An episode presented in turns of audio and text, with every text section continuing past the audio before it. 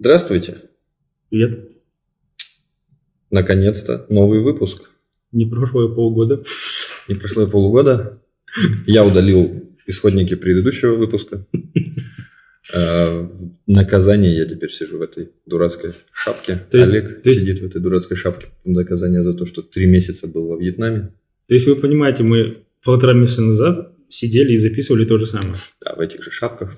На этом же месте. Это пиздец. Мы попытаемся развенчать все-таки миф о том, что нам никогда не суждено записать выпуск про ремоут. Это третья попытка Это третья попытка. Первая попытка нам не понравилась по контенту. Вторая попытка, я испытал испанский стыд, когда в Испании смонтировал в отпуске все, и во время экспорта мне не хватало чуть-чуть места, я решил его освободить, и ничего умнее, чем удалив исходники, освободить место не придумал. Собственно, попытка номер три. Будет круто, если вы, дорогие зрители, и этого ролика не видите. В этих шапках, конечно, сидеть Очень жарко. очень жарко. Как мы уже говорили, выпуск у нас сегодня про ремоут. Расскажем о том, почему ремоут, в чем его преимущество, что нужно делать для того, чтобы быть успешным ремоутером, что нужно делать для того, чтобы успешную команду ремоут содержать, скажем так, ну и какие-нибудь лайфхаки и советы из нашего опыта. В общем, для фрилансеров, наверное, ролик будет неинтересный, а вот для всех остальных, возможно, покажется очень интересным, потому что в этом году, в 2019, уже официально большие корпорации начинают работать со своими сотрудниками удаленно. То есть дают выбор. Либо ты приходишь в офис, либо ты сидишь где угодно, дают специальный ремоут пак, чтобы ты мог, допустим, снимать сам любой коворкинг, который хочешь. Почему так произошло? Потому что, во-первых, появились средства синхронизирования удаленных команд, появился Slack, созвоны и все прочее, интернет проник во все дыры нашего земного шара, Самые отдаленные его части. да, и он стал очень доступным. И еще один момент, появились процедуры, которые помогают все это дело син- синхронизировать. Если ты эти процедуры используешь, то считается, что даже полностью распределенные команды, они намного эффективнее работают команд, которые сидят в офисе, потому что в офисе все же люди продолжают разговаривать. Когда ты разговариваешь, ты быстрее можешь что-то порешать. Ну, а Мгм. когда ты работаешь удаленно, ты все это делаешь через тексты, через процедуру, через доку. И в целом в долгу у тебя получается более эффективная бизнес-команда или техническая команда. Я вроде даже где-то исследование видел о том, что в среднем удаленные команды работают больше, чем те команды, которые находятся в офисе. Больше, э, зачастую, Эффективнее. зачастую эффективнее. Есть какой-то процесс ломки, когда ты привыкаешь постоянно со всем разговаривать, но потом этот процесс уходит, и у тебя появляется профит.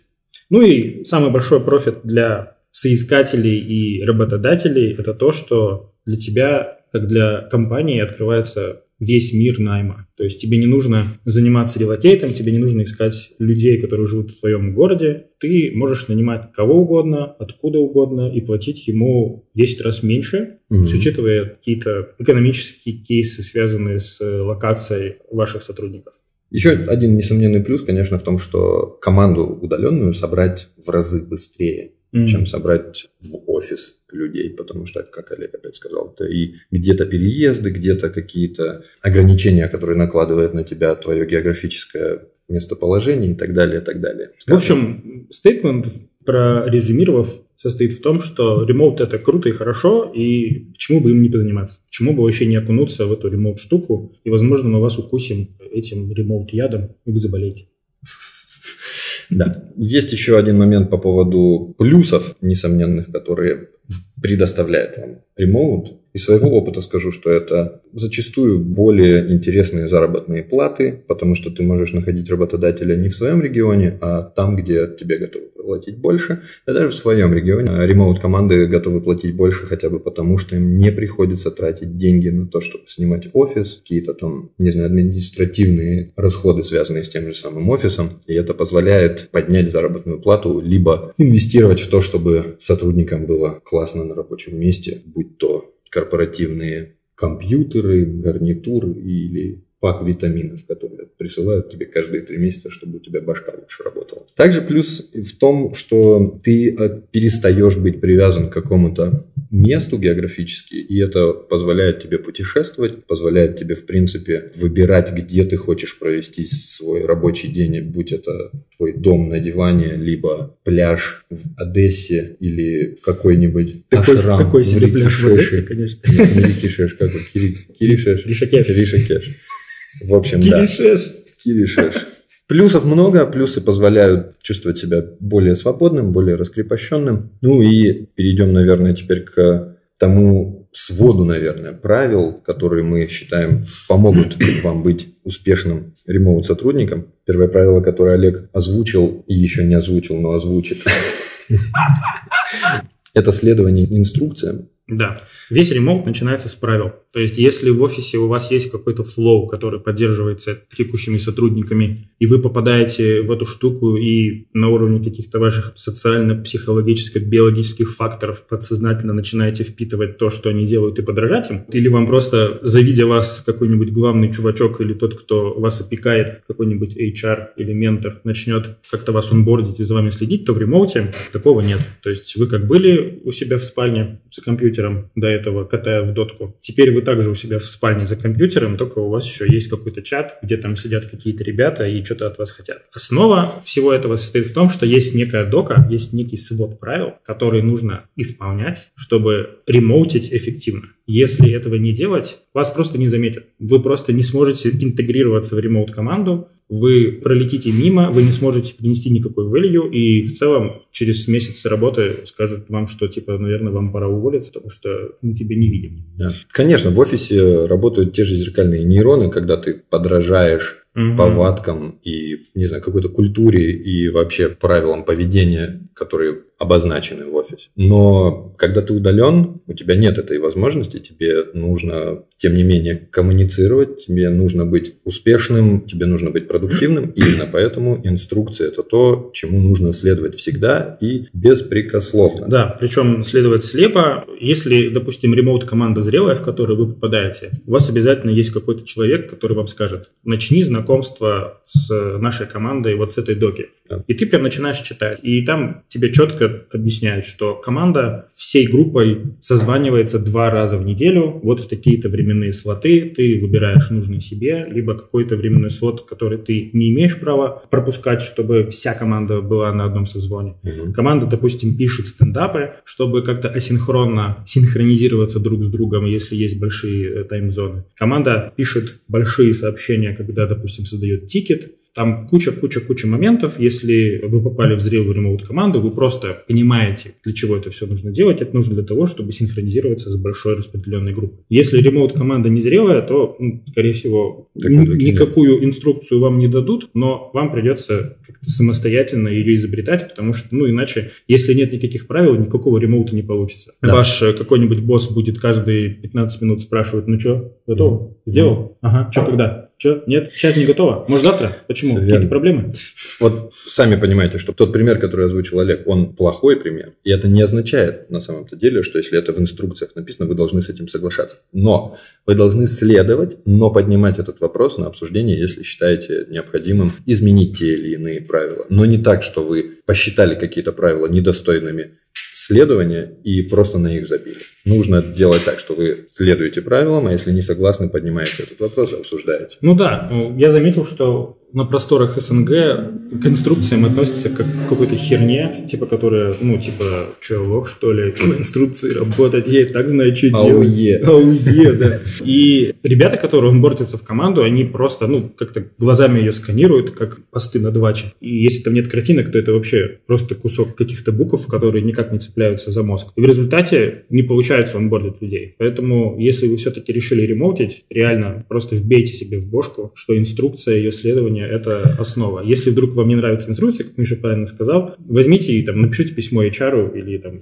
кому-то из топов и предложите какие-то свои новые алгоритмы для синхронизации команды или для общения. И я думаю, если там сидят адекватные люди, они рассмотрят, примут и, может быть, как-то даже внедрят ваши комментарии. Да, а если же доки нет, но команда вам, скажем, нравится, посоветуйте начать над этой докой работать. Это в любом случае позволит вам быстрее набирать сотрудников. Сотрудники будут себя более комфортно чувствовать, и в случае каких-то вопросов не нужно будет бежать каждый раз к своему, не знаю, боссу и спрашивать, а что делать в этой ситуации, поскольку это все уже описано. Да. В общем, инструкции – это классно. Не надо быть бунтарем и анархистом, следуйте им, и все от этого исключительно будут в выгоде. Эм, еще один момент, который хотели бы мы обсудить, это то, насколько важно быть доступным для коммуникаций и насколько необходимо сообщать о своих как намерениях, так и в общем, действиях. В общем, если вы начали ремоутить с удаленным коллективом, вы должны быть подчеркнуто доступны для общения, либо подчеркнуто недоступны для общения. Это как помните, раньше в ICQ сидели и когда уходили в туалет, меняли статус Васьки на красненький или, допустим, away и писали, что я делаю. Эти времена куда-то делись, но это было так удобно. Ну, то есть ты знал, что человек, с которым ты общаешься, он спит. А когда человек зелененький, у него такая зелененькая штучка, ты ему пишешь, он не отвечает, сразу паника. Да, да, да. Поэтому, если вы вдруг заонбордились и начали работать, и основная ваша работа это коммуникация, если вы там тестер, ПМ или у вас какая-то другая коммуникативная должность, пожалуйста, если вы уходите, пишите AFK, то есть away from keyboard это значит, что вы куда-то отошли. Это очень поможет остальным ребятам в вашем коллективе понять, почему вы не отвечаете на какие-то сообщения. Еще лучше написать AFK и количество времени, которое вы планируете. Ну, там AFK, AFK на обед, AFK туда-то, AFK да. сюда-то, да. AFK навсегда. Вот.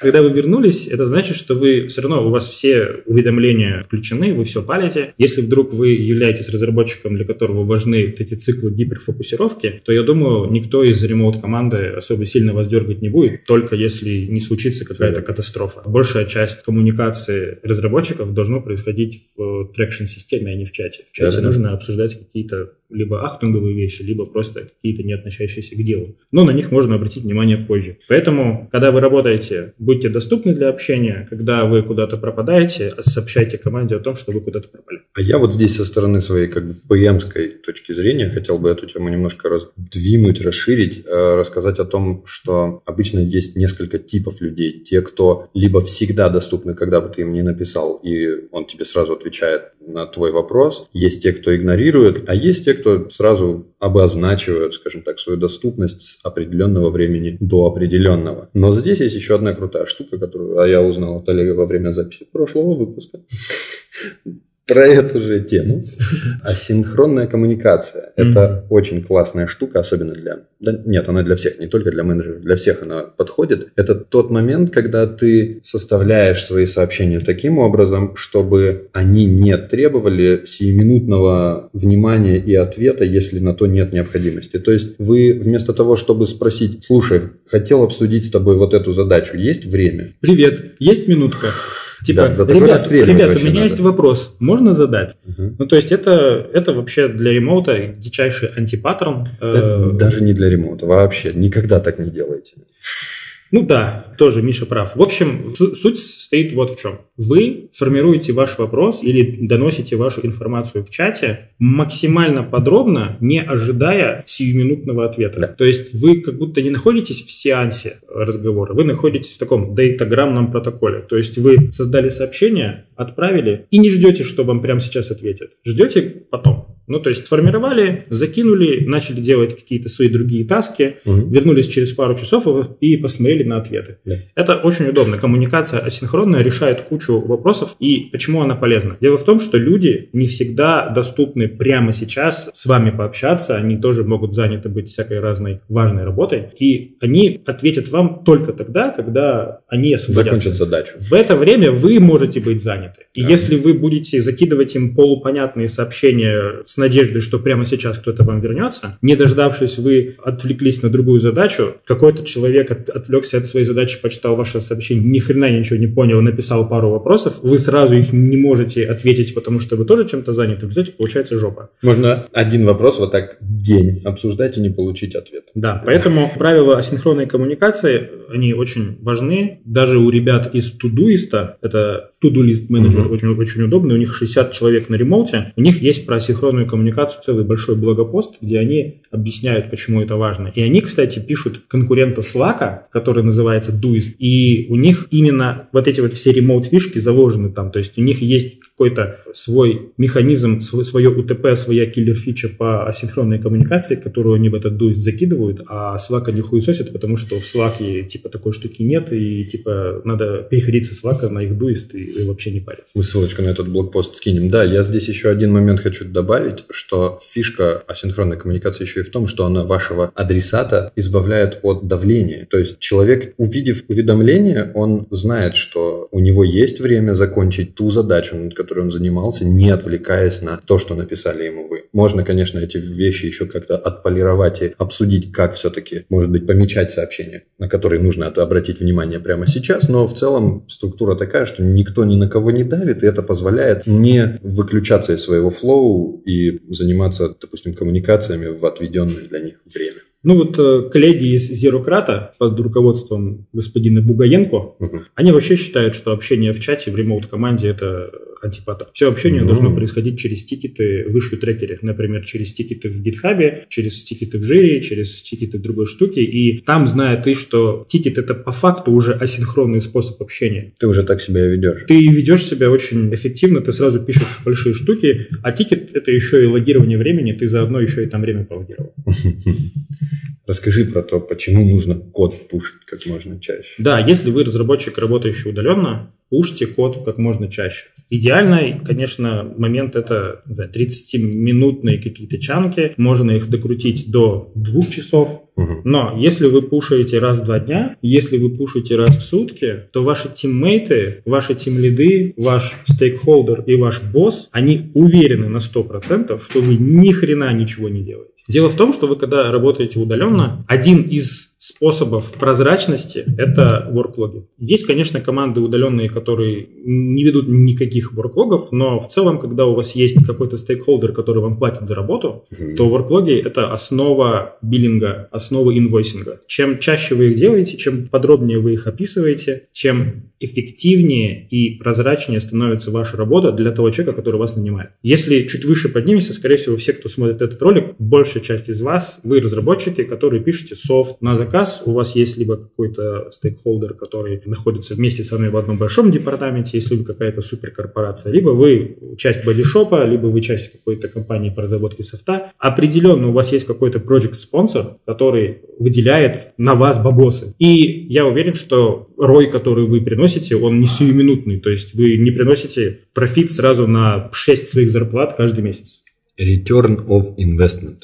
Yes, yes. Простите, простите.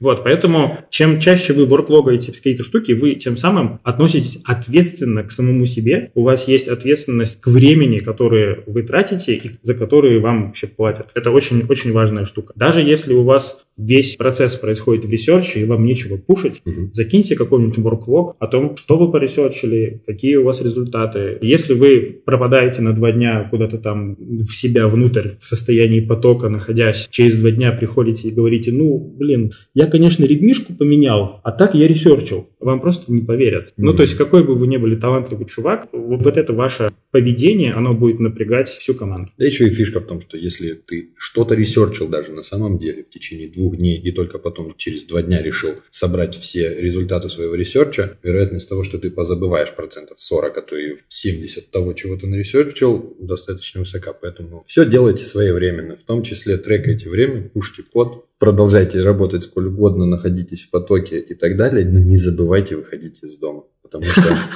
мы к этому еще, к этому еще придем по поводу, почему многие работают дома и как нужно работать из дома. Но вот на самом деле социализироваться и вообще забывать о том, что есть вокруг вас какой-то мир, который все-таки достоин того, чтобы уделять ему какое-то внимание, вот забывать об этом не нужно. Потому что мы сейчас живем действительно в пору, когда ты можешь, не выходя из дома, получать и деньги, и тратить их, и получать вообще все блага, которые вам нужны для того, чтобы комфортно существовать. Ты реально решаешь абсолютно все свои потребности по вот этой вот масловской пирамиде. Да? Ты защищен, ты сытый, у тебя есть способ самовыражения, ты творишь, ты жрачку себе заказываешь, тебе денежка капает, ты образовываешься. Порнхаб никто не отменял. не дай бог, отменят. Нет, ну это все, это революция. И у тебя, как, для твоей личности, для твоей психики, решаются все базовые штуки, все, Ну. нужные, все нужные гормоны вырабатываются, Ну, но есть одно иллюзия. Есть одно Ага. Атрофируются те вещи, которые не задействованы. Атрофируется навык социального живого взаимодействия. То есть взаимодействие с другим человеком. Не через интернет, не через телеграм. Мгм. А вот когда он к тебе в дверь звонит и хочет зайти в к тебе домой, например. Да, или хотя бы поговорить Или ты на улицу выходишь, а, а он у тебя время спрашивает. Вот. И Или как это- пройти куда-то. Да, это ужасно. Не забывайте, да, социализироваться в любом случае. То В есть общем- не заменяйте живое общение общением через интернеты, потому что как бы мы того не хотели, окей, как бы, возможно, вы того не хотели, но в мире есть еще много других людей, от которых мы так или иначе зависим. И все-таки навыки общения, они никуда не делись, они все еще востребованы, и недалек тот час, когда, не выходя из дома, можно просто вообще забыть о том, как разговаривать, в том числе и с коллегами. Я вообще советую не раз в неделю, Мгм. не два дня в неделю, а каждый день у вас должен быть нормированный какой-то рабочий день, когда вы выходите и идете взаимодействовать с людьми. То есть идете в какую-то тусовку, идете к друзьям, с кем-то знакомитесь, хоть. ходите в тренажерку, завтракаете в кофейне. Да. Даже если вы не интроверт, интровертище, и вам не нравится вообще общаться с людьми, ходите, просто не общайтесь с людьми, ну хотя бы находить в социуме. Хотя бы зырьте на них. Хотя бы зырьте, да, не забывайте, как они выглядят. По поводу качалки тоже очень легко, вообще-то для всех айтишников, да не только для всех людей, для айтишников тем более, а для ремоутеров тем, тем, тем более, очень важно не забывать о своем здоровье, потому что все-таки работа у нас сидячая, активности минимум, вкусную еду можно заказывать в неограниченных количествах, вредную к тому же, и очень легко забыть о своем здоровье до тех пор, пока тебе не напомнит о нем твой организм уже в таком Твоя жопа в пролежнях. Либо жопа в пролежнях. Прогулки хотя бы, не знаю, пробежки, на велосипеде покататься, сходить в, в тренажерку. Тренажерка вообще замечательно, без всякого фанатизма, просто для того, чтобы поддерживать себя хоть в какой-то форме. Я, я думаю, что у ремоутеров, у которых есть жена и дети, они, возможно, такой проблемой не страдают, потому что ситуационно они все равно выходят из дома и ремоутят Ну где-то да. где в коворке. Да. Ремоутить в коворкинге, кстати, даже если у вас нет жены и детей, выгоднее, чем ремоутить дома. Потому что все-таки вы ходите, все-таки в коворкинге вы видите новых людей, вам придется с ними взаимодействовать, и социальные навыки никуда не отпадут. Да. Если же вы все-таки предпочитаете работать дома, то у нас есть несколько советов по поводу того, что нужно сделать для того, чтобы ваш дом был вашим рабочим местом и хорошим рабочим местом. Ну, это очевидно, что это нужен стол, стул и так далее. Но вот если вы ремоутер, обязательно, обязательно потратьте денег на хорошую гарнитуру. На камеру, черт бы с ним, можно, в принципе, обойтись встроенной Не. в встроенной в телефон, либо встроенной в ноутбук, это достаточно В общем, приемлемо. в общем, ремоут – это все вокруг процедур и коммуникации. Как бы мы ни ремоутили, мы все равно синхронизируемся друг с другом, мы созваниваемся, чтобы Мгм. доносить информацию. Мы можем писать самые подробные тикеты, можем описывать все в стендапах, но нам все равно в каких-то адовых моментах, очень сложных, приходится звонить друг другу. И если, когда вы выходите на связь с вашими коллегами, вы выглядите вот, вот, вот так вот, вас распирает, здесь вот ваш глаз, и здесь вот какая-то трясущаяся штука, и вы такой, «Алло, это, это, ты, задача, сейчас не получается делать как заказатель, и тесты не приходят. Сейчас Тут кто-нибудь говорит тебе, делать?» Олег, тебя не слышно. И, и все, что они слышат, Олег, тебя не слышно, Олег, тебя не слышно, Олег, тебя не слышно. Эхо, эхо. а. Да. Короче, если вы не инвестируете в нормальную гарнитуру и в нормальные средства коммуникации, вы просто будете выбешивать всю вашу команду, и она рано или поздно от вас откажется. Если у нее нет мандата на отказ от вас, вы, например, э, дочь директора, вот, то с вами просто будут избегать общаться. Ну, то есть просто создадут чат без вас и будут там кидать ссылки на созвоны в Zoom. Вот, у нас есть один из э, проектов, где несколько наших ребят э, работают с полностью распределенной командой. Один из участников созванивается с комнаты со звукоизоляцией. Он себе дома оборудовал маленькую такую комнатушку для созвонов. То есть он, во-первых, выходит на связь, он стоит, у него вот эти вот такие вот штуки на стенах, микрофон, и его просто идеально слышно, никаких шумов. Ну, то есть ты просто вот как будто слушаешь подкаст Джо Рогана. Ну, то есть вот это, это, это классно, и камера классная, и чувака видно. Ну, то есть он просто инвестировал в хорошее эмоциональное состояние своих коллег. Да. Это офигенно, когда ты думаешь о других на ремоуте.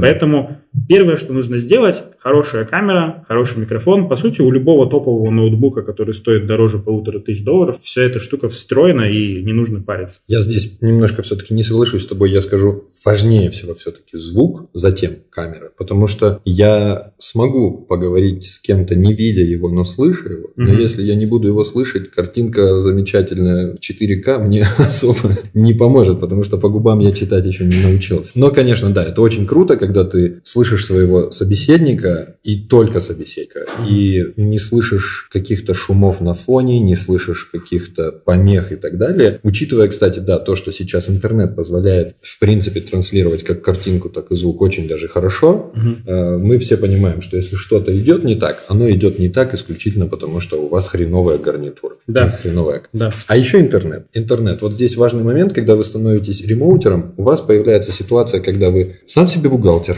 сам себе админ, сам себе, не знаю... Сантехник. Сантехник. Кто, кто угодно, да. Сам, но... сам себе провайдер. И сам, сам себе, себе провайдер. монтажер домашних, домашних сетей. Да, да, да. В общем, если в офисе еще, когда ты сидишь в толпе, отключился свет, отключился интернет, и, и все такие... У меня ладно. Ну, ребята, ну вот что делать, да, все, все. Админы, чё, админы чё побежали. В теннис, в теннис пойдем, да, сейчас админы побегут, там давайте пожалуемся опять на наших арендодателей, туда-сюда, и как бы Кажется, что ты не виноват, но когда у вас 50 человек на ремоуте и у тебя дома выключили свет, и ты остался без света и без интернета, и все, ты не работаешь, ты можешь сколько угодно вот таких вот смайликов выкатывать в общий чат, типа это от меня не зависит, но тебя потом просто уволят. Ну, кому-то да. такой нужен не самостоятельный. Просто remote, чем отличается от не remote а? В том, что человек, который работает удаленно, он прежде всего самостоятельный решала. Инициативный, проактивный и да. так далее. Поэтому, Поэтому если если, если нет света, у вас должна быть дополнительная батарейка для вашего ноутбука. Сейчас последние топовые ноутбуки, они с этим USB-C приводом для зарядки, и можно через пауэрбанки их заряжать. Есть прям специальные пауэрбанки приходят, и прям очень-очень удобно. Можно себе прям на полутора суток продлить автономную работу. Второе, у вас должен быть запасной какой-то бэкап интернет-канал. Обычно это, не знаю, симка с вашего любимого провайдера. телефонного провайдера, который вы можете шарить и с нее работать Пусть она не будет 100% качественная, вы не сможете смотреть на ней YouTube в 4К, но, по крайней мере, вы будете общаться с вашими коллегами, вы можете выходить на созвоны без видео, чтобы не лагало, и быть на связи. Вся ваша remote team, она не должна подозревать, что у вас что-то там вырубилось. То есть это должно быть для них абсолютно прозрачно. Это все ваши проблемы, которые вы должны уметь решать. На крайняк имейте под боком велосипед или, не знаю, службу такси, на которой можно доехать до условной кофейни в торговом центре, где практически всегда есть есть какие-то электрогенераторы, если вдруг во всем городе выключили свет. Поработайте там, пока да. свет не появится. И вообще весь, весь ремоут, он про самостоятельность, про проактивность, про умение решать проблемы, скилл где-то нужно подопнуть. И вот здесь, Олег, очень интересную нашел я статейку, которую ты еще к нашему первому, походу, выпуску готовил. Это о том, что один из чувачков, мы скинем ссылку в описании, он рекомендует во время собеседования с кандидатом взять и пропасть попасть. То есть, ну вот просто бах, например, положить трубочку. В общем, вся фишка, вся фишка найма, вся будет. фишка найма удаленных сотрудников в том, чтобы помимо того, что вы проверяете их хард-скиллы и софт-скиллы, угу. вы еще должны их проверить на самостоятельность и проактивность. Большая часть людей, оказывается, ну, не готова к remote у. Почему? Потому что не то чтобы незрелый, а потому что нет, не было никогда этой привычки работать самостоятельно. То есть ты приходишь в офис и такой, типа, плывешь в этом офисном flow, пока тебя к чему-нибудь не прибьет или пока кто-то тебя не увидит, типа, о, Валера, ну пойдем, мне там нужна помощь. Такой, о, я кому-то нужен. Когда вы будете сидеть на remote, вас просто не заметят. У ребят практика была в том, что они э, пропадали с процесса собеседования. Мгм. Ну, то есть, вроде оно шло, шло, шло, должно быть еще одно, и раз, и они исчезли. И они смотрят, как будет вести себя человек. Он написал на почту, нет ответа. Он написал в скайп, нет ответа. Он вообще позвонил. То есть, он допер, что, оказывается, нужно, ну, типа, знаете, что случилось, какие-то проблемы. Они такие, а, точно, извините, у нас тут ЧП. И они такие ставят галочку, что да, есть проактивность. Проактивность в ремоуте, в, в ремоуте очень важна. Самое интересное, наверное, это сделать еще даже не после завершения со- собеседования, а прям посередине. Просто взять и положить трубочку и посмотреть, как скоро до вас достучится. Да, у этих же чуваков есть э, очень классный кейс в пользу нанимателей ремоут сотрудников в Мгм. том, что с ними очень легко расставаться. То есть у тебя нет этой эмоциональной привязки, то ты пишешь на почту, высылаешь деньги, из чата кикнул, до свидания. Все верно. Но здесь как бы мы перейдем еще к одной теме, что на самом-то деле все-таки в ремоуте важно не отстраняться максимально от своих сотрудников, а вообще от команды. То есть если у вас есть возможность, как у работодателя, организовывать для своей команды тимбилдинги, пусть это один раз в год, пусть пару раз в год. Два Вы- раза в год вполне достаточно, чтобы в течение там двухдневной сессии а, Да. бухаться в щи, Да-да-да. накуролесить, в общем, насовершать ошибок и потом... А потом с удовольствием вспоминать это на каждом созвоне и говорить, надо повторить. Да, это очень круто. У меня опыт такой, к счастью, уже есть. Мы пару раз вот э, с моей командой встречались сначала в Грузии, затем в Украине. И это прям очень круто, потому что ты перестаешь человека воспринимать как просто аватарку условную в чате, ты уже начинаешь какие- как-то проникаться. В это есть какие-то вещи, когда... повышается, повышается доверие. То есть, Да. как только вот этот вот реальный клей. дианон произошел, общаться становится проще. Оказывается, люди все простые, они, они тебе кажутся на аватарах и на созвонах все сложными и непонятными, Серьезными. А тут они такие же, как ты, пухленькие, блюют, Не знают меры. знают меры, да, там матерятся, жалуются на жизнь. Орут на официантов. В любом случае, будьте нарочито открытыми для того, чтобы участвовать в тимбилдингах. То есть для меня, я думаю, все-таки очень было бы странным желание, или даже скорее нежелание одного из сотрудников, допустим, попытаться слиться. То есть, о, не, я не хочу, я давайте вот не, я не могу, ну давайте я нет. То есть без если каких-то уважительных причин, как-то это вызывает какие-то сомнения. Конечно, это не повод увольнять человека сразу, но в любом случае, если вы работодатель, организовывайте своим сотрудникам тимбилдинги, если вы сотрудник, то на эти тимбилдинги гоняете. А еще очень классная практика, раз в неделю устраивайте, буквально часик тратьте на то, чтобы устроить созвон, на котором вы можете просто посидеть и просто поболтать ни о чем. Устраивайте какое-то время для того, чтобы добавлять вот этой смазки а клея в то, чтобы отношения внутри команды становились Я вот, я вот заметил, кстати, что вот э, у СНГовских команд очень часто люди не хотят социализироваться, и как бы основная команда или топы, типа, ну окей. Мгм. В Штатах, может тут насчет Европы не но в Штатах, когда кто-то говорит, я не поеду, там все попадают в какой-то статус ахуя. Типа, что? О май гад, что случилось? У нас какая-то проблема. Давайте все к нему придем. Наверное, у него какая-то проблема. Типа, с хера ли он не едет? Это же Да-да-да. часть работы. Если в процедуре написано, что раз в год тимбилдинг, какого хера ты сливаешься? Да. Это часть Причем- работы. Причем об этом объя- объявляется, ну, точно не за неделю и не за месяц, а, скорее всего, даже и не за два, поэтому время для этого Да. выгодать всегда То можно. что, то, что, ну, очень важно, очень важно приехать. Даже если вы попадете в эту всю среду, если вы дикий интроверт, ну, посидите в капюшоне в закрытом с пивом вот так вот рядом с вашими ребятами. Они просто поймут, что да, ты такой. И это тоже им будет полезно, они будут знать, как с вами общаться. Да, что да. вот можно не дергать, человек классный, понятливый, умный, молодец. Просто социальное общение ему дается с трудом, а на- нам, а нам проще. Я думаю, что сейчас в нашем современном ремоут-программистическом мире вот такого корпоративного булшита уже нет, когда мы обвязываемся туалетной бумагой, там, Тосты. блядь, э, пытаемся какими-то иголками, блядь, э, Шарики шарики лопать. Ну, то есть это такой бред, господи, это просто пиздец. Если вы страдаете в вашей компании этим говном, просто увольте и взорвите нахер ваших HR или там тимбилдеров, ну это потому что дичь какая-то. Хватает просто обычного, достаточно достаточно откровенной тусовки, откровенного открытого времяпрепровождения, там, не знаю, Погулять, эк- посидеть. экскурсии, просто посидеть, и- и- либо, либо просто пожить толпой в каком-то отеле и позаниматься своими какими-то общими, общими, общими вещами и, и синхронизироваться вечером на глобальной пьянке. Этого Да. будет достаточно, когда каждый сам выбирает степень своего комфорта. Ладно, у нас осталась последняя, наверное, тема, она такая достаточно небольшая, это о том, что все-таки даже если вы работаете дома, скорее всего, коворкингах ко- речь, а если вы работаете дома, относитесь все-таки к работе как к работе. То есть оно не должно быть так, что вы, проснувшись, В трусах в трусах перекатились вот так на край кровати, открыли, взяли ноутбук, открыли ноутбук, перекатились назад. стендап слушайте. Да, да, да. Нет, вставайте, умывайтесь, чистите зубы, принимайте душ, делайте зарядочку, одевайтесь и идите на свое рабочее место, о котором мы говорили, где у вас есть хороший стул, хороший стол и работаете. Дело в том еще, что когда ты работаешь один, в общем, ученые делятся на два лагеря. Одни считают, что когда ты работаешь в офисе, у тебя там начинается эта проблема с э, отсутствием фокусировки, внимание становится как бисер, Мгм. ты не можешь сосредоточиться и все такое прочее. Вторая часть исследователей находят такую же проблему, даже больше, когда ты работаешь один, потому что когда ты работаешь в одиночке, ты сильнее начинаешь э, попадать в какую-то скуку, ты сильнее прокастинируешь, потому что у тебя нет этого какого-то общего рабочего фона. И свалиться в яму дрочки и стима намного